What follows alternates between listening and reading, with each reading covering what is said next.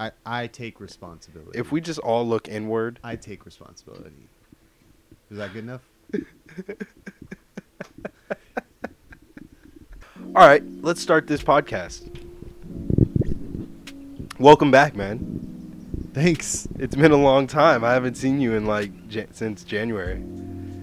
And yeah, yeah, that was fun though. That was a cool visit. That was. know? Uh, And for context, Mike- we're in June now. Yeah. So it's been it's been six months. you and Mike came came down to visit, and that, that was a fun time. That was like the last wholesome, full um, experience of social gathering I experienced God dang. That's since That sucks. since 2020 kind of decided to show up.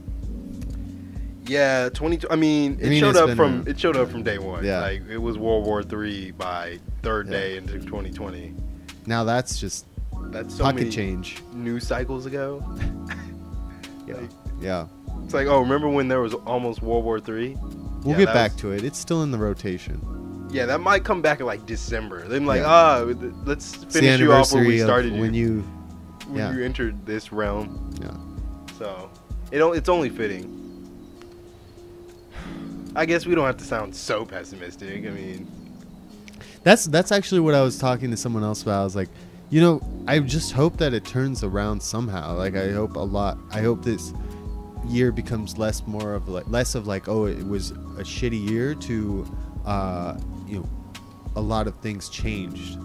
You know, I, I Well, hope yeah, that a I lot mean- of real change happens, and there is some ch- real change happening. Absolutely. I think that, you know, realistically, will that change happen by the end of this year? No.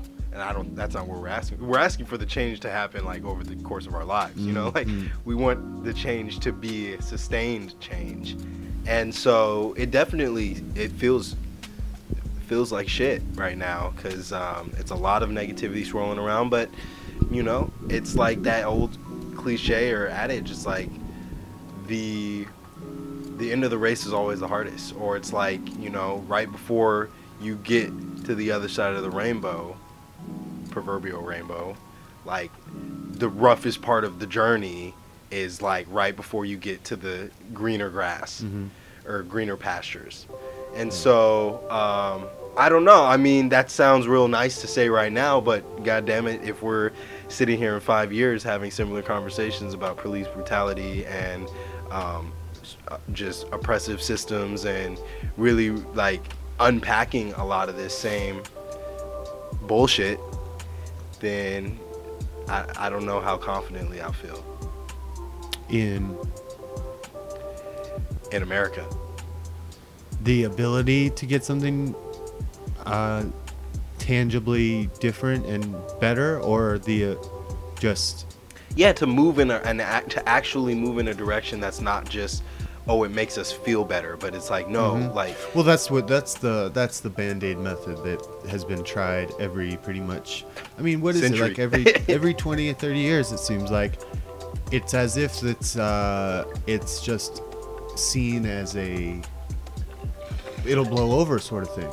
Um, totally and and you you posed a good question when we were talking earlier is uh a, or not even a good question you made a good point Yeah. about people making this response and what, like what was this response that you keep hearing from people?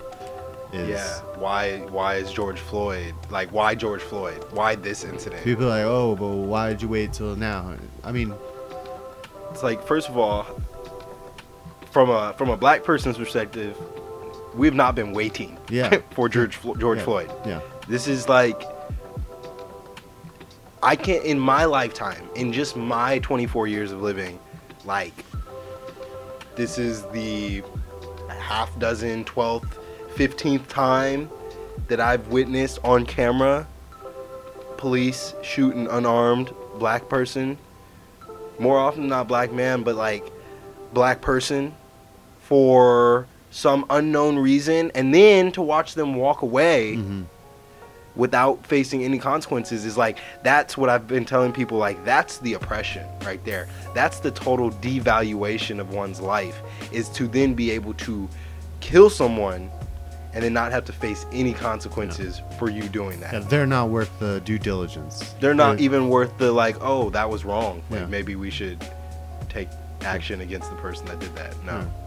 So, yeah, that's what I'd say. Like, Well, I, you know, it's the same as you can compare to Me Too movement. That's not a valid response. You don't say, well, you know, it took you long enough, yeah, or you know, well, you don't do it that way. You, you know, do it only the no. You, this is not a time to dictate. You yeah, it's not a time. If you're paying attention, the way to pay attention is not to criticize it. right. Y- this Right. is happening. You know, Right. kind of you have to Well, remind and people because- that this is happening, and like it is this like insistence on like "Hmm, we don't want to handle it right now. Yeah, totally. And I think that's what like when you saw the Me Too movement and a lot of people were confused like why are you, why are women saying this stuff now? Like this stuff happened if they're claiming it happened 20, 30 years ago. It's because the floodgates got open. It People was like, don't like to be uncomfortable. yeah. And, and and and it was because for the first time women felt like they were being heard. Because mm. I don't know if you watched if you got a chance to watch the Jeffrey Epstein mm. Netflix Did- doc. Yeah, bro they like they complained to the fbi in 2006 Never jeffrey epstein never heard back. Yeah, oh then yeah those were the girls in the 90s Mhm. never even heard back. Mm-hmm. And like they're getting brought back 20 years later like the fbi is tracking them 20 years later. Mm-hmm. So if the fbi is digging back to cases 20 years later how about all the women that the fbi has no idea about that have cases from 20 years ago 30 years ago? Mm-hmm. So it's like, yeah, the floodgates got open, and I think, you know, in a kind of similar way, and you know, I think, oh, this is what I wanted to talk about is social media, and just the role that social media is playing in the world of pandemic, and now in the world of seemingly uh, a, a civil rights movement that is like just starting in the middle of a pandemic. Um, but in the same way, the Me Too movement was very like the floodgates are open. Like this moment right now, for opening the eyes for police police brutality um, and unjust and just really like poorly run systems, diabolical systems, systems that have been created to perpetuate um, the widening of the wealth gap and the education gap and the health gap and all of those things. I mean, so you know, for the black community, the we've been historically on the horrible worst end of that coin. yeah. And so this is like, in a way, the Me Too, where it's like, no, call out all the bullshit. Yeah. it's like, Well, and it's it's it's unprecedented where it seems like um, black people have a medium that they can control the narrative, because quite frankly, black Twitter, Instagram, Facts. that is black culture, yes, especially in America. I my Instagram feed is mostly black culture. I love black culture. Black lives matter to me, and like you can see that it's it's clear that like like you don't see cops joining in on this and creating movements. You don't see the other side creating a movement. That's how you know it's wrong. You don't Yeah. see people saying, "Well, not all." Like it, the whole "not all" thing is just it's it's it's such a um, it's like pleading the fifth. You know, it's like okay, well, if that's your argument, then I understand where you stand. right. You know.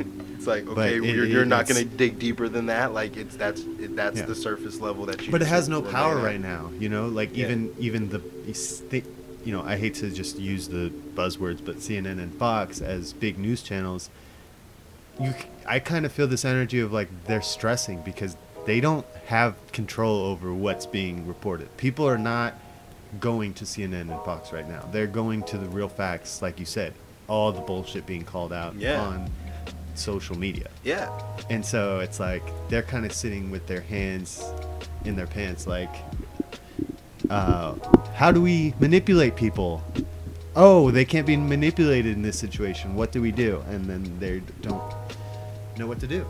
Yeah, and I think that it's because they can't. They, I mean, you're right. They they're the gatekeepers, and so the way that they've always operated is like there's a news cycle and like all 12 shows throughout the day they continue to beat down on the same nail with the same hammer it's mm-hmm. like this is bad today this is bad today this is bad today and right now what we're seeing is the total power of social media because there's so much information being spread around that like if you're a CNN or a Fox News like you you're not built to address everything that is being addressed on social media right now. Or Twitter is something quick, snappy. Exactly. You could pull up five stories right now just with like two thumb scrolls. You know. Right. Whereas Right. if you go to CNN.com, you're gonna you're not, or you turn on CNN. It's gonna take a few hours to get to three different stories. Yes, exactly. And so, and and here I, I also want to address because you know, like everything in life, with the good there's the bad. And so, in the same regard, the quick nature that we're getting information also kind of worries me because it it makes me feel like we're not being as thorough as we need to be. But at the same time, we have more independent power to be thorough because we have so much access to information. So the where the onus is on us, I look at that as a very as a very positive thing because now we don't need to rely on the main media channel. We don't need to rely on the history books like that they give us the, the Pearson Hill, the McGraw Hill, whatever it's called, the Pearson, the McGraw. Like, no, like we all have access to information now that is not just written by one group of people. Mm-hmm. It's like history that is like, oh, a full scale. It's like, wait, there's a whole nother half of history that we didn't learn in the books. Mm-hmm. Oh, so for a lot of people, and like that's the crazy part about right now, and why social media is so powerful is because so many people, like the learning curve is different for everybody. You know, like what you know and your history and your experiences are different from what my history, my experiences, and what I know. Mm-hmm. And so social media is not, we're not gatekeeping. It's just like throwing everything into the pot and it's like you just start picking up what you know mm-hmm. and you just run with it and you start you start learning at your own pace kind of sort of thing. And it's like self-paced learning. Mm-hmm. So it's very interesting how like I, I don't know, I guess I'll let you chime in wherever. I like what you said at the end because I saw something yesterday that said you're allowed to change your opinion after finding new information and being explained, you know, something by someone else. You're allowed to change your perspective. yeah. And that's so important right now because you're right. People are latching on to different things, jumping on different bandwagons. We saw it with the like the black square Yes. thing and it was right if done right there should have been more Yeah. guidance in like how it like like most people pointed out how it could negatively affect me hmm it was a good idea but Yeah. uh Intention was good. honestly, the impact. the way that it affects the movement i can understand people not thinking that through that was a very Yeah. technicality that you kind of Yeah. see it and you're like oh shit like i saw it and i immediately took mine down Right. and and then i think i reposted it without the hashtag Right. but then i i did take it down because i decided like i think that right now i need to educate myself Mhm. more and Mhm. digest this information Mhm. before i start um I don't want to say overly involving myself, Mm. but I, I from the start of you know the protests happening, Mhm. I, I, I even voiced it. I felt discomfort in seeing like, um, I guess just seeing white kids being more aggressive at the protests. Mm. Um, I kind of compared it to a metaphor of like a white kid opening all the black kids' presents at his own at the black kid's birthday party and being like, I have this, I have this too. Like this is this, and telling him what it is. Yeah. It's like let him enjoy, let him take advantage of his time for him, you know, or her. Yeah. And it's it's it's important to be involved, important to be at the front lines with the people that you support, but to you know start fighting other cops and start telling people I don't like how the protesting is being done. it's just there's no place. You don't have a place for that. Well, uh, yeah, I uh, feel that. I feel there's no. It's not a time to dictate, Right. Uh, Read the room. and it's more time, especially for white people, to confirm the information that you've been taught, readjust your perspective, and change your perspective. It's it's time. Like you, you, you know, you need to change your mind about a lot of things, and that's tough for people to understand. Like a lot of people don't even think that deep.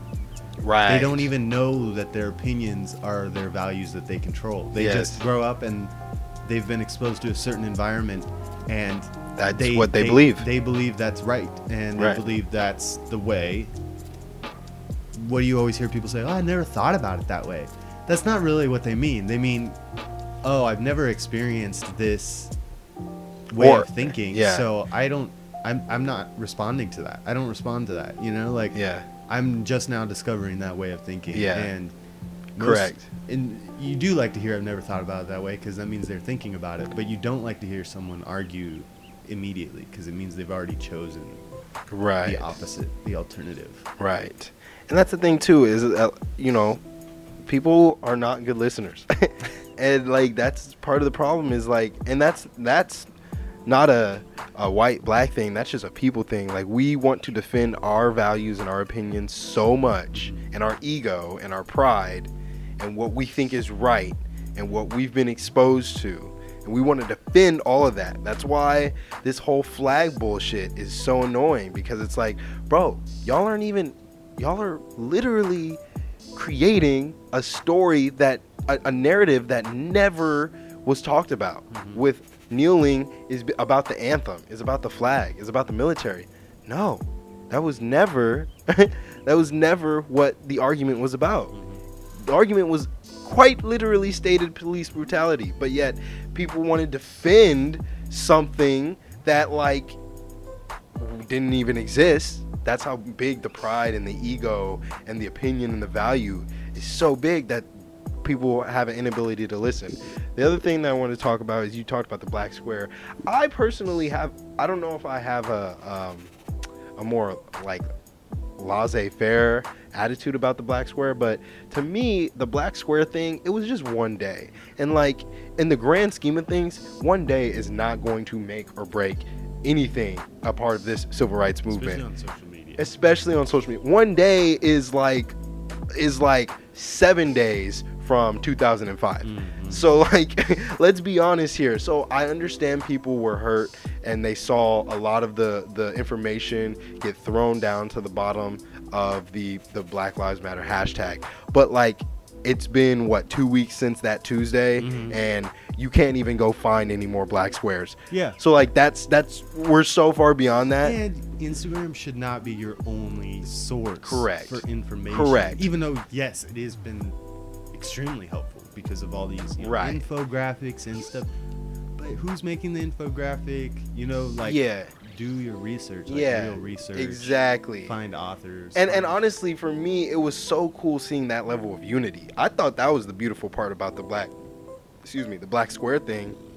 It was like, man, like, you know, it was one of those things that I always say. There's only like two times where this, maybe one time ever, in like history where the United States of America is completely unified, and that's like during the Olympics Mhm. and like it i know that wasn't the case with the black square thing but i have i i saw so much unity you know it was like it was like if it was the fourth of july and everybody's posting with an american flag Right. like that's the level of involvement that and i thought that was beautiful in itself that people were so aware of what was going on and chose to be a part of it so i look at it like that um but yeah that th- that's the black square thing i think um what else?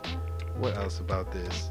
Uh, I I think what you said about the um, the white kids wilding out, like especially at the beginning of the protests and stuff. Um, yeah, that that that kind of rubbed a lot of people, and a little bit of myself as well. It rubbed people the wrong way because knowing that mainstream media would then pin so many of those actions on Black Lives Matter protests. black people rioting in the streets. Yeah. Like, oh, like all the names, you know, the caged animals, like all of those tropes mm-hmm. that would then come back and reflect on us, which is like so against what like the the direction that as a community we're we're trying to distance ourselves from that. But at the same time recognizing that like if we don't speak up for ourselves this shit is just going to continue to happen. Mm-hmm. But at the same time also recognizing that yes we do welcome allies because we want allies. We need allies. This is not a us versus everybody else. This is like no we just want to be in the same level of civil rights security that we know exists for others in this country. It's not like we're asking as a community for anything above and beyond what anybody else has. We just want the same shit. Yeah.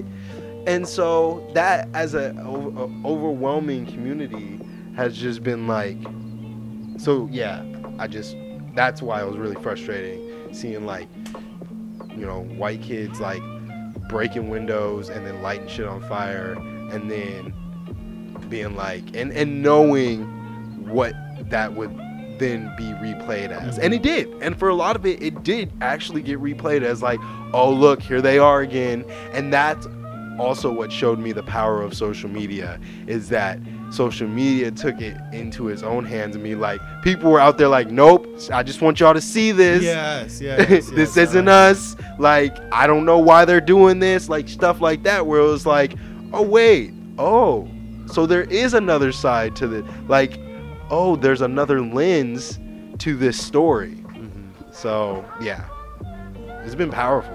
Been very powerful the last few weeks. Yeah. And, and the, the why George Floyd thing, um, I think it could be answered as simple as look, when we started this pandemic, everybody was in it together. It was like, yo, we just gonna bunker down, we gonna not get sick. People were gonna get sick. People did die. It was very scary. It's tragic. It's still going on. And then you go on the news and like you see Ahmaud Arbery get shot and killed, like going for a fucking jog.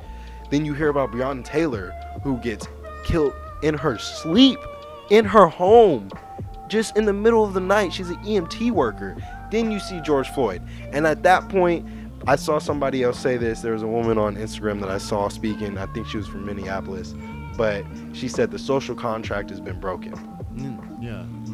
And at that point, that's how that's how I feel. That's how a lot of people feel. I don't even know if you have to be black to feel like that because like you're just like, bro, what is going on?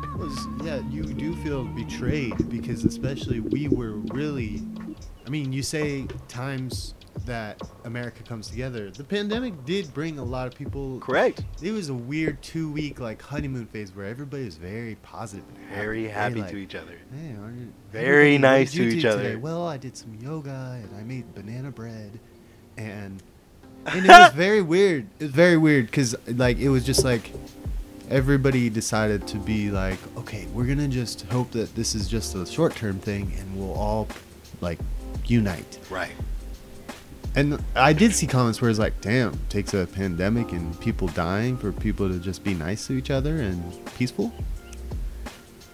Yeah. and that's America has a very bad disease of only caring when you're affected personally. Yes.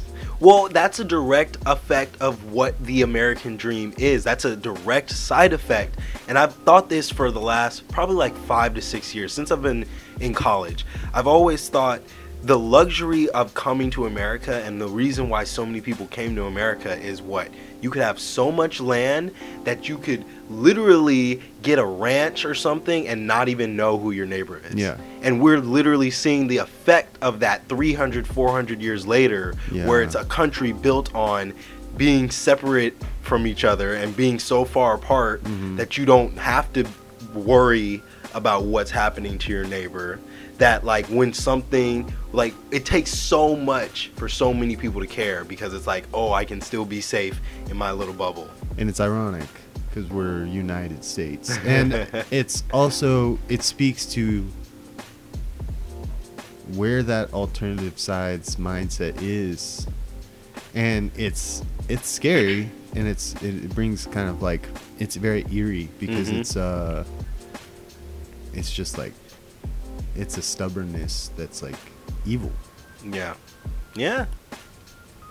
Well, it's rooted. It's it's rooted in a lot of evilness, um, and and di- it's diabolical in nature. and i feel like that's where a lot of the oh well all lives matter comes from where because it's this we i think we discussed it earlier it's this fear that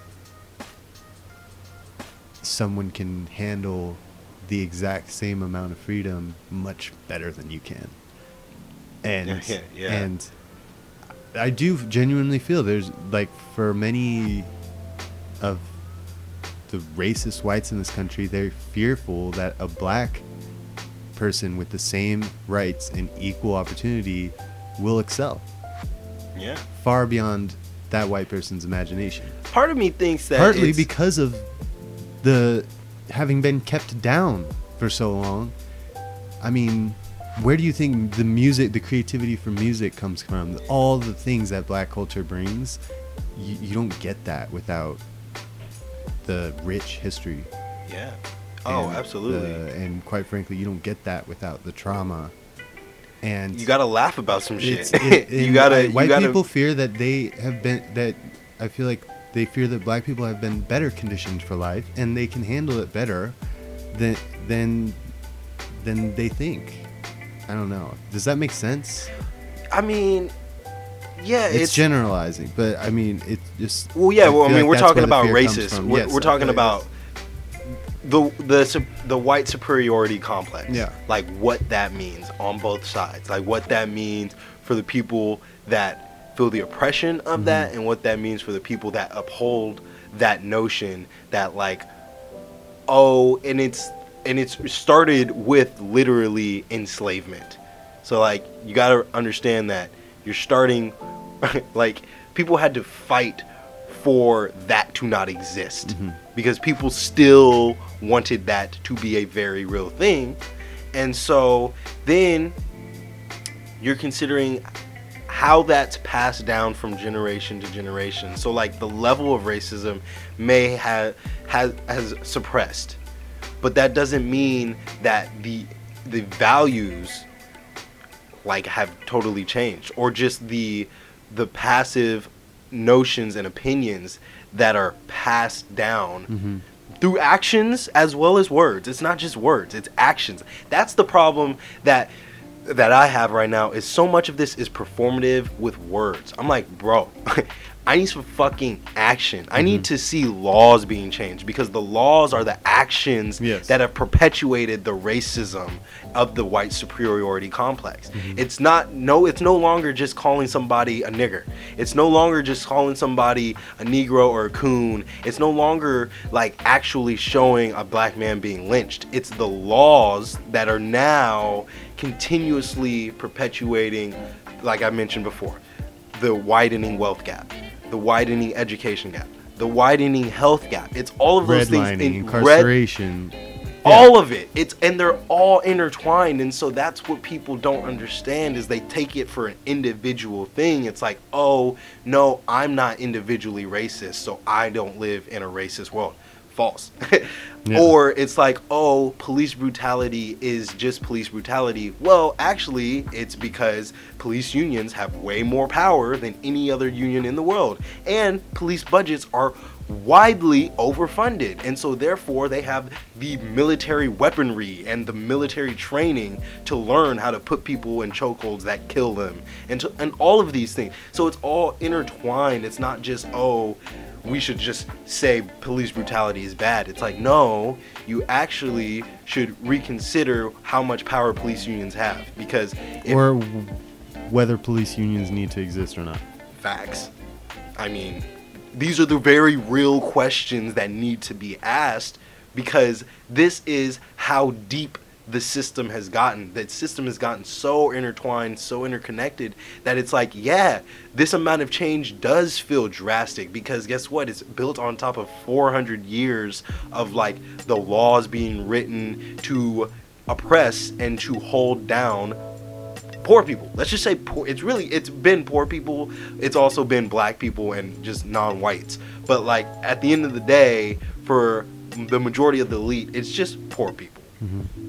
So yeah, And policing itself, it's something that needs to be nipped in the butt because this is like I would I would call it like the dark ages of policing because I mean you want to go to like 50 years from now to maybe 200 years from now if it comes at this rate you're going to see policing be at to- exponentially more dangerous where they are militarized they have you know surveillance they have you know it's like this is one of those systems that you can catch early on Mm-hmm. from perpetuating more racism more systematic oppression Mm-hmm. it's it's prob in fact policing as they've shown was made to help prop up the system systemic oppression. Like it was made to Bro. for just slaves just to Yes, catch slaves. In the So South, this yes. is something that has grown into an uh, um, an unconscious system that we are supposed to trust but it's blatantly not trustworthy. Kind of like a multi-level marketing scheme a pyramid scheme some people call it Mm. they exist Mm. but everyone knows it's bullshit and everyone knows that it's not safe and quick money is not real money and a lot of people still take part and, in it. and they still take part in it and they still think and they still believe it and they still try to get other people to take part in Mhm. it it's only going to keep growing and growing because of those people and it becomes more powerful as more people are more, more involved it's like do we want that to be a part of our lives there's this there's this unconscious Yeah. acceptance Yeah. oh, our lives suck. You know, life is short. Wow, like, uh, why is the world so uh, bad? We're living in this world. We are supposed to be the ones that change it. Who else is supposed to change it? it? Sometimes you feel like people use religion as a crutch. Like, oh yeah, that's that's what's supposed to change it. You know, that day that's supposed to come, it'll come when things change. Bro. who's to say we're not supposed to change it? Right. It's like those movies where they show a flash, pretty much every That's So Raven episode. yeah. You know, they lead you to think it's something else, but it's not. I mean, Like- we're living through. I mean, we are becoming. You know, I'm 24. You're 25. We're young adults. Like we are now, our generation, both being millennials and now Gen Zers, and that combination of the two are now becoming adults, mm-hmm. and we're now realizing the power of what that means, and not only the power but the responsibility. So with great power comes great responsibility, and it's mm-hmm. like, yo, yeah, like you said, like wait, we can question some of these things that we have been like taught that haven't rubbed us the right way, that have definitely rubbed us the wrong way. And it's like, no, like when I read the genesis of the modern police organization in the South is the Slave Patrol, I really am thinking like, hmm, you know, like This thing shouldn't exist. yeah, like you know, the this- same reason why uh, statues are being torn down. Team names to Yes. not be so racist. The re- same reason why they don't, you know, the same reason now why they're trying to take Confederate statues down and think it's the same thing but scaled up. It's Oh yeah, needs to and, be and removed. With, with hundreds of, and billions of dollars into it. You know, It needs to be removed. There are tons of people that know martial arts that would be way better serving on a peace officer scale. I think they should scale pivot more towards like giving people tows, helping people fix their tires, like things that actually help people when they Yeah. feel unsafe yeah, instead of charging people these private for these private tows that are like 300 I've been in a lot of car crashes. I think This feels very be- specific. I think these should be public services and peace officers should be downgraded to these types of jobs to be honest. Uh, I just I think they shouldn't have as much power. They shouldn't have as much responsibility. true. That like Well, and I'm sorry, just, it but feels I'm sorry, but sending a police officer to, you know, someone who really is dangerous. If that person's dangerous, that police officer is not going to do anything. well, It's just for me, it feels ass backwards to not have such a um, strong level of training for a position that means as much as you want to value it as as, Yeah. as much as the money that you're throwing into the police departments is worth like the tr- like how are you not weeding out the bad cops sooner than that or, Or why are yet, you how neglecting are you even weeding out bad cops? facts Because six weeks. come on I dog. pledged a fraternity longer than six weeks. like come on dog Like- and they got a gun imagine if you got get a gun. imagine if you got a gun after you didn't get shit. I just you got a slap on the ass I and they told you to I clean got to up have fun at parties instead of setting them up. like, but like yeah and so Yeah.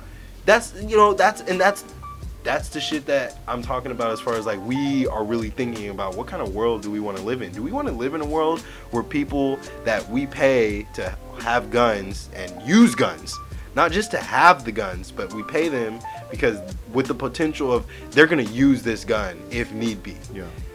and they have a training that like would look silly if you said oh you only need to take a six week course to fly an airplane or you only need to take a six week course to operate on somebody's life If you have the accountability of possibly having to kill someone, you, it should be military level training without To the prepare you- weaponry right to prepare you.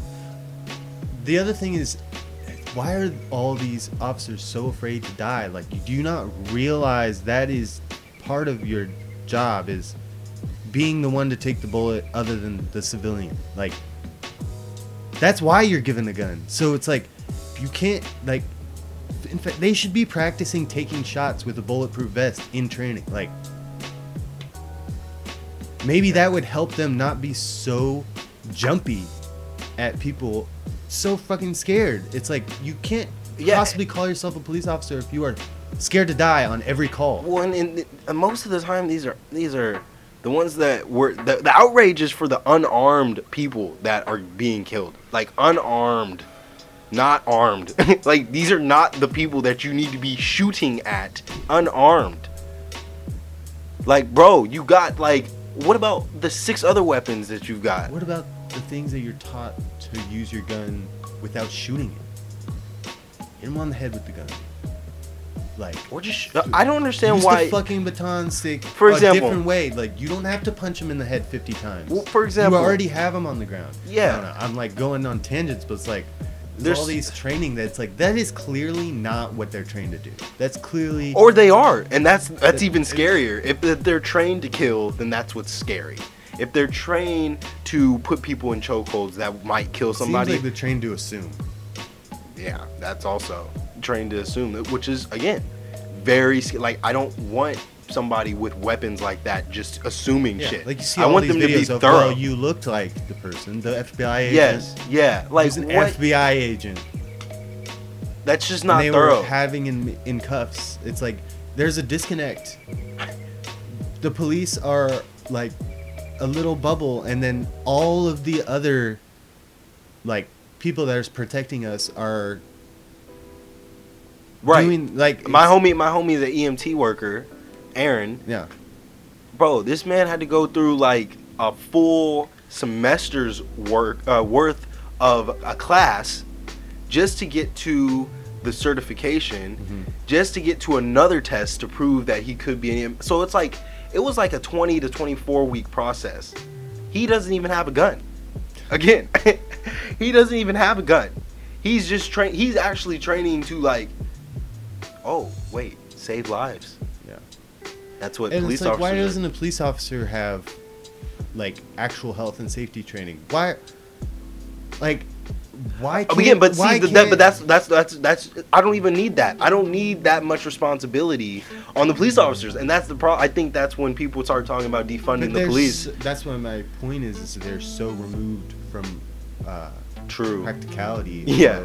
rationale. It's like, okay, we have firemen, we have ambulance EMT workers that can save lives, and we have security officers. You can hire privatized security. Right. some of them even do have guns. Some of them have tasers. It's like there's just rogue army that just like they say Yeah. it's the biggest gang in the Yeah. country. Yeah.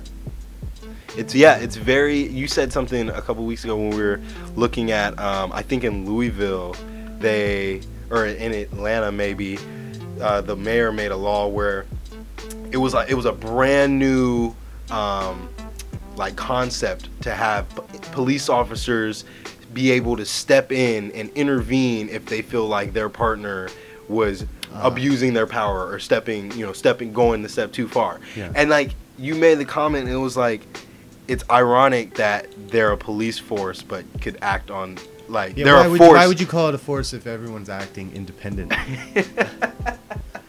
this is a like do they all have 1099s? Like what why are they all like afraid? Why do you even give them partners if the partners aren't there to hold them accountable? like, like I just don't I just don't understand. There's clearly the logic. clearly the a- logic is a- broken A bureaucracy and a hierarchy, um, and a fraternal sort of uh, like Yeah. level of command yeah in these offices. It's clearly toxic. There's oh my like gosh you, you. I'm sorry, but like. It's not an excuse to be a police officer saying, "Well, I've been intimidated not to speak up," or it's like that's not a workplace you should even want to work Right, in. like- you, for the like- same reason as the Me Too movement, same reason why you wouldn't want to work for Weinstein, same reason why you wouldn't want to work for a tyrant. Yeah. It's like And I do feel for people that go into it with the thought of like I'm here to help and save, and then you learn and you realize like shit, like maybe it's not all that I thought it was up to be. And you know, do I think that you have a responsibility to speak up? Some have, and they've gotten fired for Mhm. it. And like that's the really that's the that's the super scary part is like damn like now they're silencing voices well, the scary part is you're not hearing anything from the decision makers. hmm You're not hearing much from police chiefs. Like the other day, I saw that the or no, like not even the other day. I don't know why I said it. it was like a couple hours ago. We were watching the TV. And Yeah. I was like, the police chief is a black woman, but she she's being put on CNN News to talk about this Right. horrible actions by her own police force. I was like, who decided she's going to do the interview? Like, because that's so fucked up. Like, that's so, like, it's just, uh, it's just not fair. It's not fair. It ju- I, when I when I saw, it, I just felt like it wasn't fair. That it's not fair that she has to talk about it, just because it makes you realize. I don't think she makes any dis- decisions. Right. There's no way Right. Because I feel like any police chief would be like, no, I'm not going on CNN. That's not what my job is. To like go be part of the media. It's like Yeah. it- you start to feel like the police chief is not the police chief, and you know the same reason people feel like the president is not the president. You know, Mm. uh, it's like you Well, said when people get fired, it's like, oh, it's deeper. It's even deeper. It's even deeper. It's even deeper. Yeah, totally. And I mean, a lot of times these police chiefs are intertwined with the mayor's office, Mm-hmm. who are intertwined with the district attorney, who are intertwined potentially with the attorney general of that state. Mm-hmm. Like that's how deep it is, which is really, which is what I've been preaching um, to myself and to my close confidants is why it's so important to know and vote on your local government level. Like I understand that everybody knows the importance of voting for the presidency. But in all honesty, it is so much more important to vote in your district attorney to mm-hmm. make sure that they're not a crooked fuck that mm-hmm. will just, Hard to find. huh? Hard to find. hard to, hard to find. It really is. Also, some places actually vote in their police chiefs. Not all, but your mayor and your local representatives, your city council members. Like these people are going to be the ones that are going to be responsible for putting on the actual legal action when some foul shit goes down, like what happened to George Floyd, like what happened to Ahmaud Arbery, who was killed in February. We didn't know about it as we being like society didn't know about it till April, and it took a complete public outcry to get those three dudes arrested for killing Ahmaud Arbery. Mm-hmm. And so it's like, yeah, like what kind of fucked up police department doesn't investigate that or just throws that to the side? What kind of fucked up district attorney doesn't look into that mm-hmm. even after getting video evidence Yeah. of what happened? Like it's it's that simple. It's like please learn, care about who is like taking legal action in your local city and counties. Well, and it's double bad because if you're not informed, it's bad because you're not able to control any change Mm-hmm. state. But when you're not informed, who do you think the people are that are running? They're the people that care so much Exactly. that they are running. Yes. These are the exact people you like that should that all of the unfairness and the uh, confusion and the questions and the criticism should be directed at because these are the people that are waking up every morning and saying, "I know what I want to do. I'm gonna get it done. I hope I win my election so that I have the power to do so." Like, Mm-hmm. I, find the good people. Yes. The evil people are just sliding by. They are just sliding in, and we don't know about them until they're senators, until they're they've been in politics for 20, 30 years, 40 years, Yep. and suddenly they're your Democratic representative or your Republican representative, and they say, "Oh, he seems like a good guy," Yep. and they don't realize he's already done his dirt. exactly. He's already created institutions. He's already Yes. lobbied for police budgeting. Yes. He's already helped. He's already done. Like he's, He's already finished. worked with police the unions and given them presidency more power. is his like Yeah. victory lap. yeah, it's on four the cake. years. Yeah.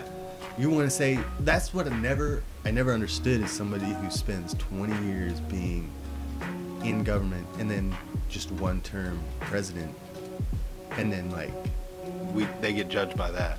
Well, and also it's just a. It seems like a very like, it seems like a driven narrative to be like once you're done being president, you're not involved Yeah. anymore.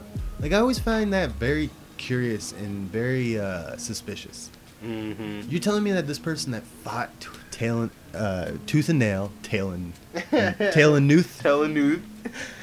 uh, tooth and nail to become an elected representative of his, of his whole country. You know that takes a lot of work. Like you, Mm-hmm. Yeah. you can't just do that because you felt like it one week. Like you have to be committed Yeah. somehow. years. And so it's like when they just Unless you're Donald Trump. decide they're done, it's confusing. I get it, you know. Oh, that's like the the big prize, I guess, but it just feels like, oh, you can no longer be involved now because you know everything and you know, Yeah. it's I feel like it's a lot more you find out a lot more and you're a keeper of a lot of information and you're a delegator. Yeah, that's what You're I feel not like you're like behind the scenes. But honest to God, I think there's some like like I don't, I don't necessarily think George Bush is really playing political uh, puppetry. But you also have to ask, what was his environment though? Like, wh- remember I was talking about like the unconscious, where you don't even you don't criticize yourself. you know? Yeah. It's like this dude's dad was president. Yeah. He he grew up around it. He doesn't know anything else. True. Um, I would trust him more than other presidents because he seems pretty. He does seem extremely chill. George Bush. Yeah. Yeah. Uh, yeah. Younger. I mean, Dude is painting dogs right now. That, but that's mysterious to me. It's like, how does someone who's so involved, like, started the war in Iraq? yeah. First go to after he finishes That presidency is to paint definition- dogs. That was not chill. I don't think he was very chill for that. But I mean, I think that I mean, Dick Cheney was was running his presidency. That's true. But But yeah, maybe that adds to the the president chill. is not the president. You know? yeah. Um, no, it's crazy though. Um, yeah, I think that that's the bigger theme here though, and obviously this moment calls for Stop these things before they happen. right, and and that's and this moment is like we're living in this Black Lives Matter moment, but the bigger picture here is it's time to pull back all the fucking curtains. Yeah. like what we're talking about like what the fuck like the presidency like that's that feels like so many steps from now but that feels like god damn it we're gonna address all of this shit Like we're gonna we're com- we're gonna address women inequality. We're gonna address ICE. Wait, time out. What the fuck? ICE? There's still people in cages. Mhm. Like what are we doing here? There, if there's kids in cages, what the fuck are we doing here? Yeah. Like come on now, let's relax. And you've got trafficking now coming, like trick child trafficking, sex trafficking trickling in. Mm. I'm sorry, but Becoming a- the first Facebook post I saw, I was like, oh, this guy's like a big conspiracy guy, and you know, I was like, whatever. But it keeps coming at me from different directions, Yep. in different ways. Yep. You got the Epstein official Netflix documentary, and it's like I'm I'm, I'm reading the pat. You gotta read patterns in times You like do. this, You do. and really thought it was fishy how much content around disease and pandemics came out right before. before and during. Yeah. Like it's just like oh like we if were you like waiting understand for how shows and TV and movies are produced, these were ideas that were put into place oh yeah. in 2018, 2019 that are releasing now. It's like, what, bro? Like, you're not fooling anybody. Like these, there are 20 shows on a pandemic. Like, bro, Yeah. not including movies, that all just randomly came out. Like, bro, I don't know. It's weird as fuck. It is. It felt like too- it felt People like too talk soon. about it. You know, people talk about. Yeah. Yeah. that's the new. That's going to be our next downfall, and it happened. So yeah, that is eerie, and you can say it's coincidental, but it's just Mhm. weird when things like that happen. And uh, with the Epstein documentary coming out, and A lot of that you shit. you seeing like these public doc documents of like Of Hillary the- Clinton losing her case and having to testify in September. Like it's clear that we're being distracted from this. It's not being reported by anybody. If it's actually happening, this is huge. Like these are Right. uh, someone said said to me that usually every year there's like a thousand indictments in the government, and this year there's like 110,000 indictments and subpoenas. It's like the, I just it's kind of exciting because you you're wondering like is it just like going to be in December? Is so many people are going to be arrested from their townhouses in? New York? Like yeah. there's going to be this like just flipping of upside down but like that's what we need to consider because That's the- america literally- is technically only what 400 500 600 years 250 old? hundred and fifty years old. yeah Like okay. it was established. Declaration of Independence was 1776. 2020. but before that there were people here There were people were here. not native americans Europeans. establishing their system Yes, the European settlement was occurring for about 170, 60 years. and where were these native whites Uh, did they did they uh where, did they rise from the ashes in arizona I think they're the White Walkers. The White Game Walkers? Of, from Game of Thrones. oh It's a Game of Thrones reference. So that's where they all would go back to if they had to go back. I, honestly, not honestly, Europe. they were probably in Canada. yeah, they were Yeah. probably That's in a like, whole other thing. The whole like, no one in this country is is from here. yeah, only the 2,000 remaining Native Americans. I'm throwing that number out my ass. Yeah. But like, I mean, that's how decimated they've been, which is again something that we all have to reckon with. But you know, some some people immigrated here, and some people's ancestors immigrated here not by choice. So Yeah. that also. I mean, yeah, I know. I, I can't even imagine what kind of brutality happens on in areas like that where there isn't a lot of technology. There isn't a lot of people with, you know, Instagram and social media to Mm. share situations, and it's like I don't know. People have too much power. In, Yep. In things that should be powerless positions. yeah. like, I love those videos where they're literally shouting in their face, "Civil servant, you will do what I say." I want to see your supervisor. Like, what are you doing, civil servant? And it's just, it's very pleasing. But yeah. change can happen. Change can happen. It needs to continue the, the barrage Yeah. of information. Oh, yeah. I hope people are really like really educating themselves.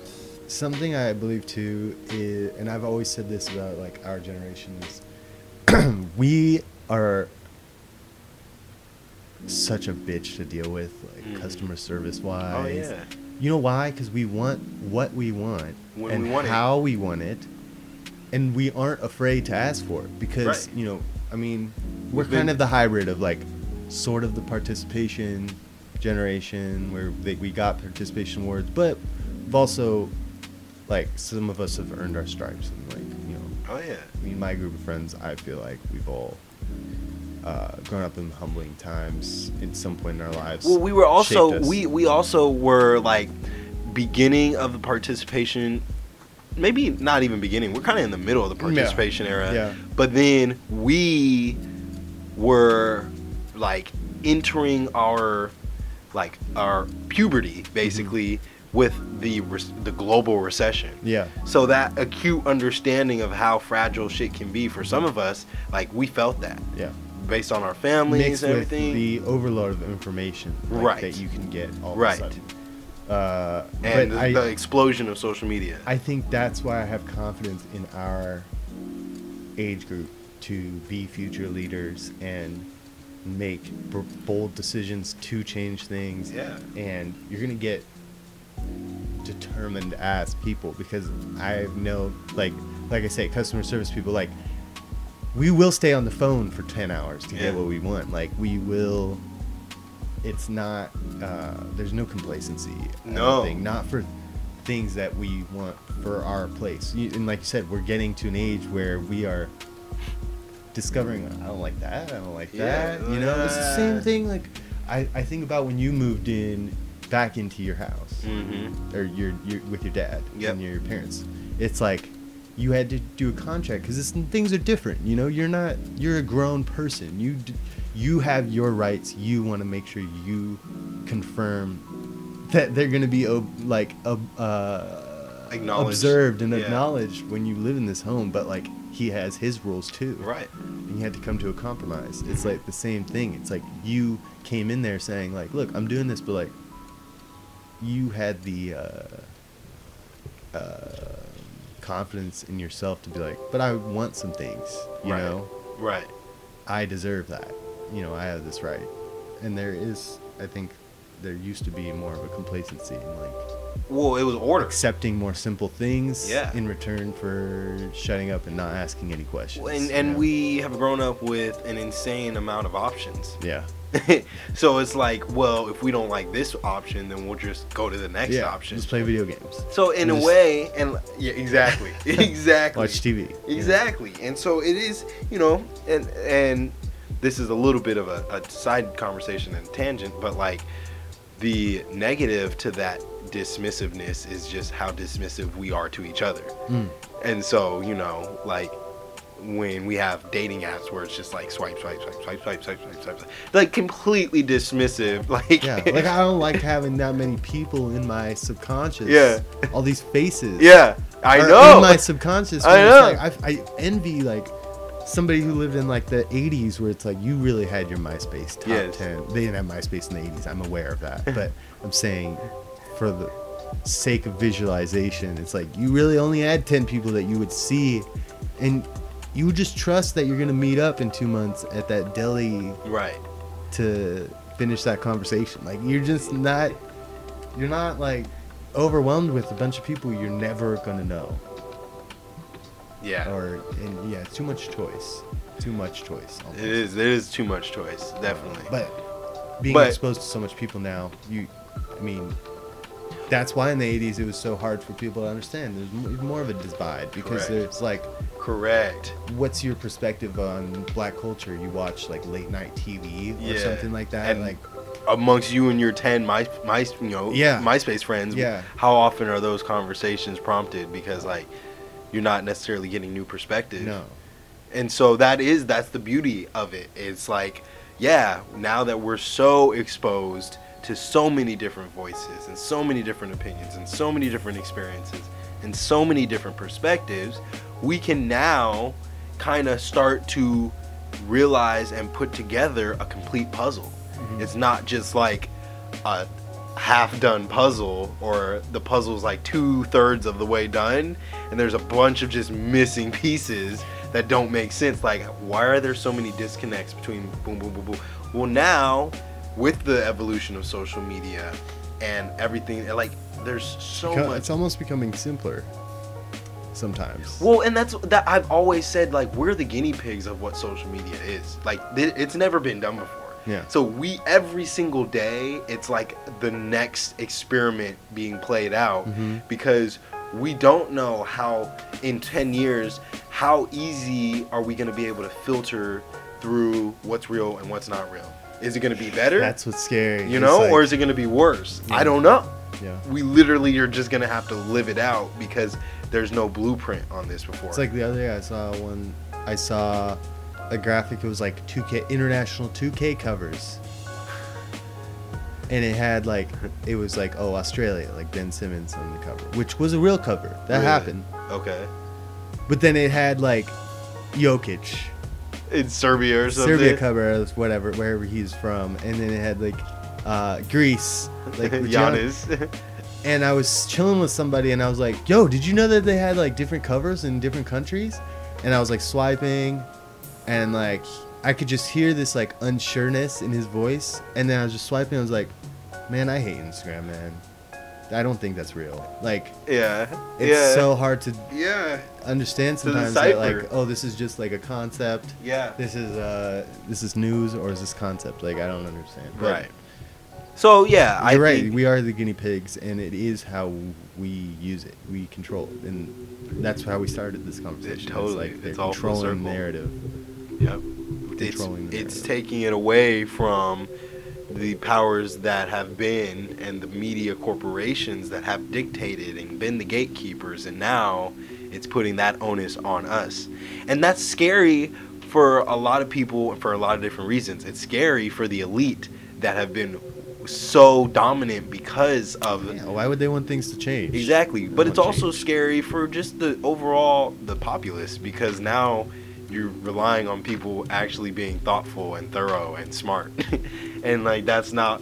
I don't. I don't know if that makes me feel confident. If I'm gonna be honest with you, you know. Because humans are humans. It's like it's, it's gonna be uh, some casualties along the way. Oh, You yeah. know, there's gonna be oh yeah, there's gonna be some lost folks. made. I mean, Yep. you can take J Cole for example. Like right. he's already getting criticism for the song that he released. So it's like Within hours. you're gonna get people that try and mean well and don't really uh, get the job done per se. this would be something interesting to kind of wrap up on. This is a completely theoretical uh, topic, but based off of what we see, okay, so we we know like celebrity in America is like supreme. It's Mhm. supreme to any form, like any celebration of celebrity. It's our and elsewhere. religion. It's it's literally our religion, right? But w- we're talking about like people being so hypercritical. We- We're not really talking about it, but we alluded to it, like you mentioned with J. Cole.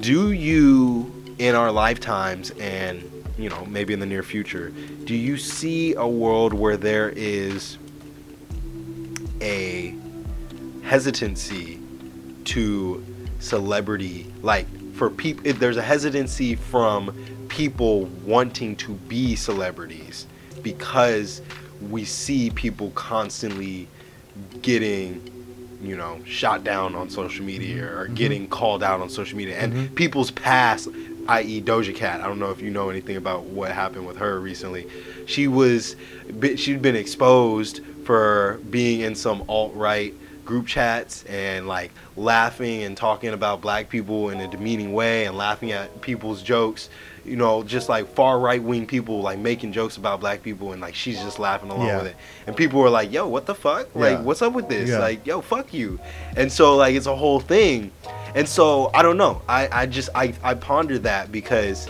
i do feel like this world is going to because of the ultra connectedness there's going to be just like it's going to grow kind of like silent like people aren't going to want to overexpose themselves Mhm. that's the reaction to being so you know Okay. Yeah, I have. Okay, th- that's a great question. First, that's a great way to wrap this up. Yeah.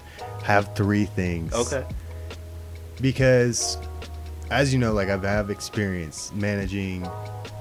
I'm not gonna sit here and say celebrities, um, influencers, and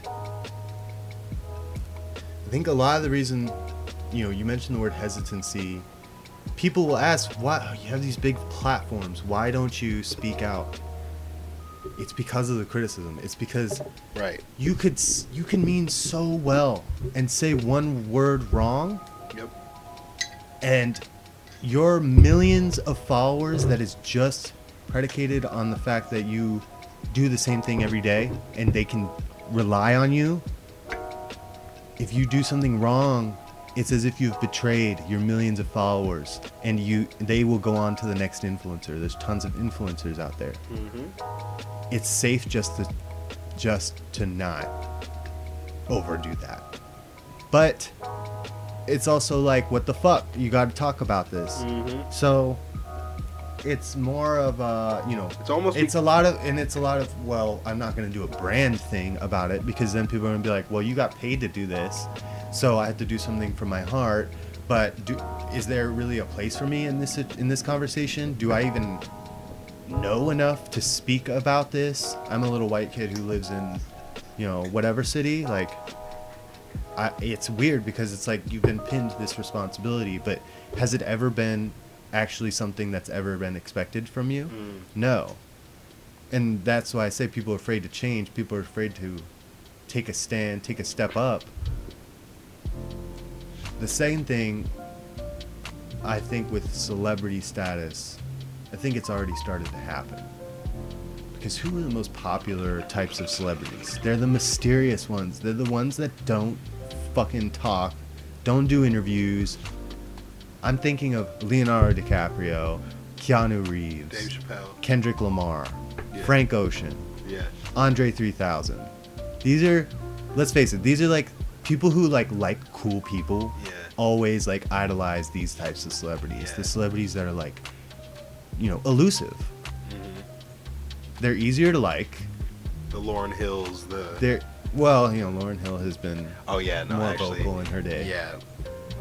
Yeah. That's a whole different conversation. That, yeah. Actually, now That's a very complex conversation. in fact, Lauryn Hill is not the one that I meant to throw out in this uh, particular conversation. But continue. Uh, but it's i mean you gotta decide like does it matter to you or does it not be honest with yourself Mhm. i think there's this like there's always been this thing of like well i don't want to look ra- i don't want to seem racist right. you know i don't want to seem like i don't care Well, that, and then it's like well do you care yeah. because don't start acting like you care Yeah. just because you don't want people to think you ca- Right. don't care.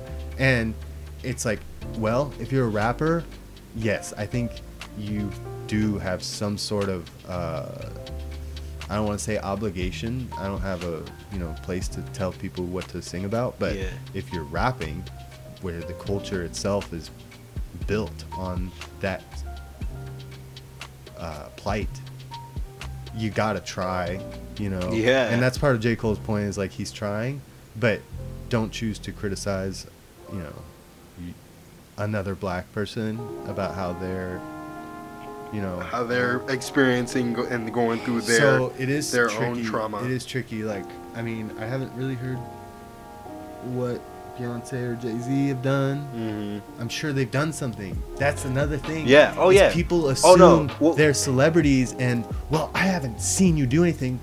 Well, shit, man. Well- you, I don't have to show you that I did everything, but if you want to know, Right. Jay Z can pull out that he started all these. What did he donate money to schools or something? Actually, I think what he did. Yeah, I mean, Jay Z's done a bunch of stuff. One of the things I saw Jay Z do, which is totally just like only something that like a, somebody in the status and you know wealth class that Jay Z can do. He was flying civil rights lawyers across the country on his private jet because you know, like people were like, I mean, we're in a fucking pandemic. Yeah, yeah. It's airports and shit. He's like literally flying civil rights lawyers down to Georgia for Ahmaud Arbery's case. Yeah. So it's like little things like that that like yeah, like somebody like Jay Z has the But means. he's not gonna And he- post on his Instagram. No. Just so you guys know, I did this. no, this you know who did? The lawyers posted about it on their Twitter, and they were like, "Yeah, shout out Jay Z for," Yeah. and it was like, you know, just so yeah, you're so right. So that's that would be my second point is that like it depends on where your place is it's like Mhm. decide who you are look Mhm. within you know be honest with yourself Yeah. and Well, that- decide well maybe i haven't been but now do I want to choose to be? And if I don't choose to be, what does that say about myself? Mm-hmm. You know, Mm-hmm. I respect someone much more if they actually are honest with themselves and say, you know, I'm changing, I've changed my mind, than someone who says something like, I have black friends. Don't you think that's part of the yeah? Shout out Ron right. Napier. Yeah, yeah, exactly. All right. to his job. Not his yeah, but um, I think part of the ce- the celebrity, like being a celebrity, is like to for some people it means putting aside your own opinions to make sure that like your fans or the people that follow you or the people that admire you still admire you and follow you and love you. See, I felt always felt the opposite about the desire to be a celebrity. Like I've told you this before. I think it was after the Drake concert. I was like, I just want to be in uh, like interviews where people listen to what I'm saying Mm, yeah. and like they care about like what my ideas towards life are and value what my values are and stuff. And your response was, so you want to be famous. And I thought that was really interesting because it was like, yeah, that that's like a more pure definition of famous. Is Yeah. like rather than see it as like money and cars, you know, Right. celebrity status. Oh, totally. Is to see it, you know, as like having these ideas and rich ideas and ch- for change and positive positivity. Yeah. But and over i mean and, and you know in your in your case overwhelmingly good ideas that can help yeah. move you know society in a direction that's that's forward thinking and that's positive So that's what my third point would be is that why are people looking at the celebrity? It's like there are educated people. They just don't we don't have- idolize them though Well, not it's not that we don't idolize them. We don't even have the ability to know who they are because they're not on Spotify, Apple, YouTube, uh, Vibe magazine, Rolling Yeah. Stones magazine, YouTube again. You know, Yeah. like every VH1 you know show Yeah. they're up on some countdown. It's like it's visibility because they're a celebrity. There's this weird innate like expectation for them to be our Jesus, right but it's which like so weird you- well it's you- why, like, why literally bro donald trump became president off of it Yeah, and like that's like I saw that interview with ASAP Rocky where he's or not. I don't know if it was an interview or if it was just him tweeting, but he was responding to criticism because he didn't speak out about Black Lives Matter. Like this was back in like 2016, 2017. Right. He was like, uh, something along the lines of like I, I know my life. I know my struggle, and I have dealt with my shit. I grew up in Harlem. It's like I feel insulted that people are acting like I don't care just because I don't go to Twitter or I don't go to Instagram to talk about it. He's like, everybody has their own way of dealing with this trauma. Like, right totally just because I'm a celebrity doesn't mean I'm Martin Luther King. You know, it's like, why why is that being placed on me? Why Right. why not why not why aren't you placing it on the other rappers? Like, what what, Well, you- it's what is like- different about me Yeah, that's not like? uh, why do I like- want- like, you're doing it because I'm black. You know, it's like, why why are you? yeah i, I mean I, I i i feel him like Yeah. why do i want to hear what asap rocky has to say about it i mean he can only do he can only hurt his image in my mind because like obviously i'm assuming asap rocky is like yeah this shit's fucked up Yeah, but then what are people gonna say? Whoa, oh, now you talk, or now you speak out, and he's gonna be like, ah, well, I'm just saying, you know, Yeah. you know. Yeah, I mean, but that's the thing too, and I think honestly, if if if I could give advice to a celebrity, it is not that I want to hear your voice. I would love to see you direct people to where they can get educated, Empower empower that people. narrative, Right. empower that Right. movement.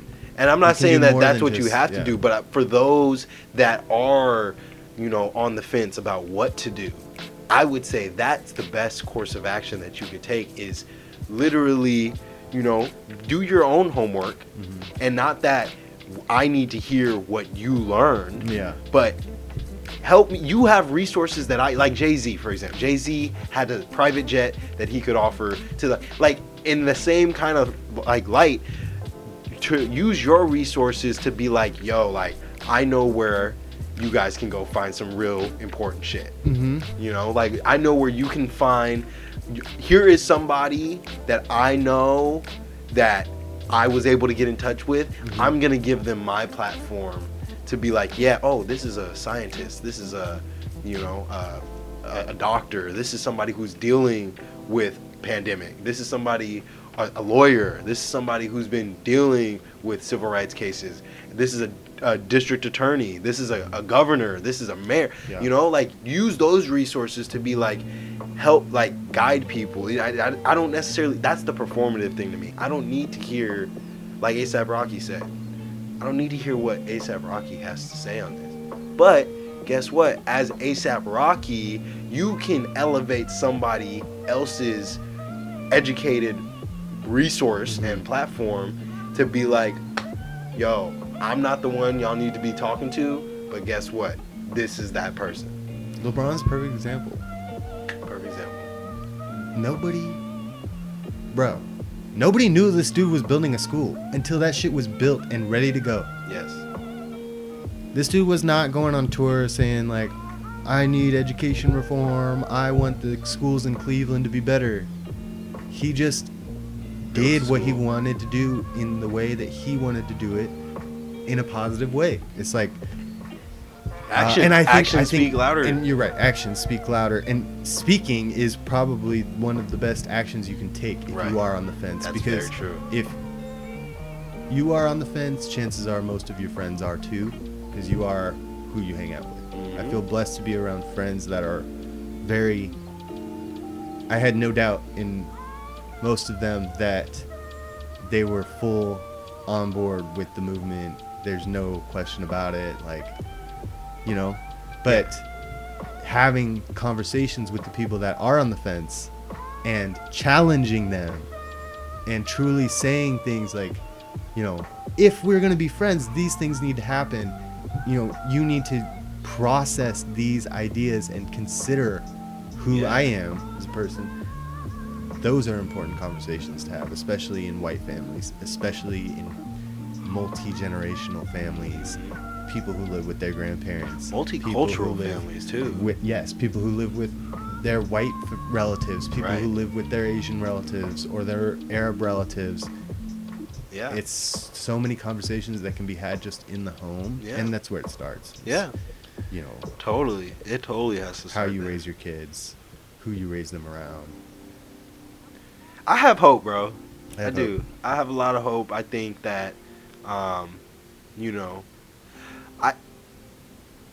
I think that as much as I have kind of like loathed the whole generational conversation and like it's like us pointing at the older generation Mm. like what the fuck and then Yeah. they're pointing at us like like these young people are out here like they're crazy they're they're rioting they're protesting they're trying to spearhead some change so like i don't know i don't i feel I, I don't know how i feel about that because i just feel like man like can't we just all be on the right side of history but at the same time i'm like you know what at this point fuck it if our generation really just got to take this shit over and be like we're not gonna be complacent Yeah. and we are gonna speak up because time out like that don't sit right well, the government just bets on people being complacent. right They just And it's like part of the insurance company. Like they on the just bet on you not dying. You know, or not having to pay out that insurance. Right. Like it's not that com- hard to understand. Like it's obvious that when the tools are there to change the system, it's clear that they're they're they're confident that won't take that step. You know, yeah uh, gotta catch them with their guard down. That's what is happening so now. what's happening right now they they fucked up and oh no! They found out how to change the country. what shall we do Deal with it. No turn your bl- turn a blind eye Clearly, you don't know how to do the right thing, so don't do anything anymore. what shall we do? Uh, Stop doing. just don't do anything Shut it down. hey man it's been good uh, catching up with you i'm glad that It's a good conversation. i'm glad that we had this conversation Um, yeah, and to many more. I take responsibility for this conversation.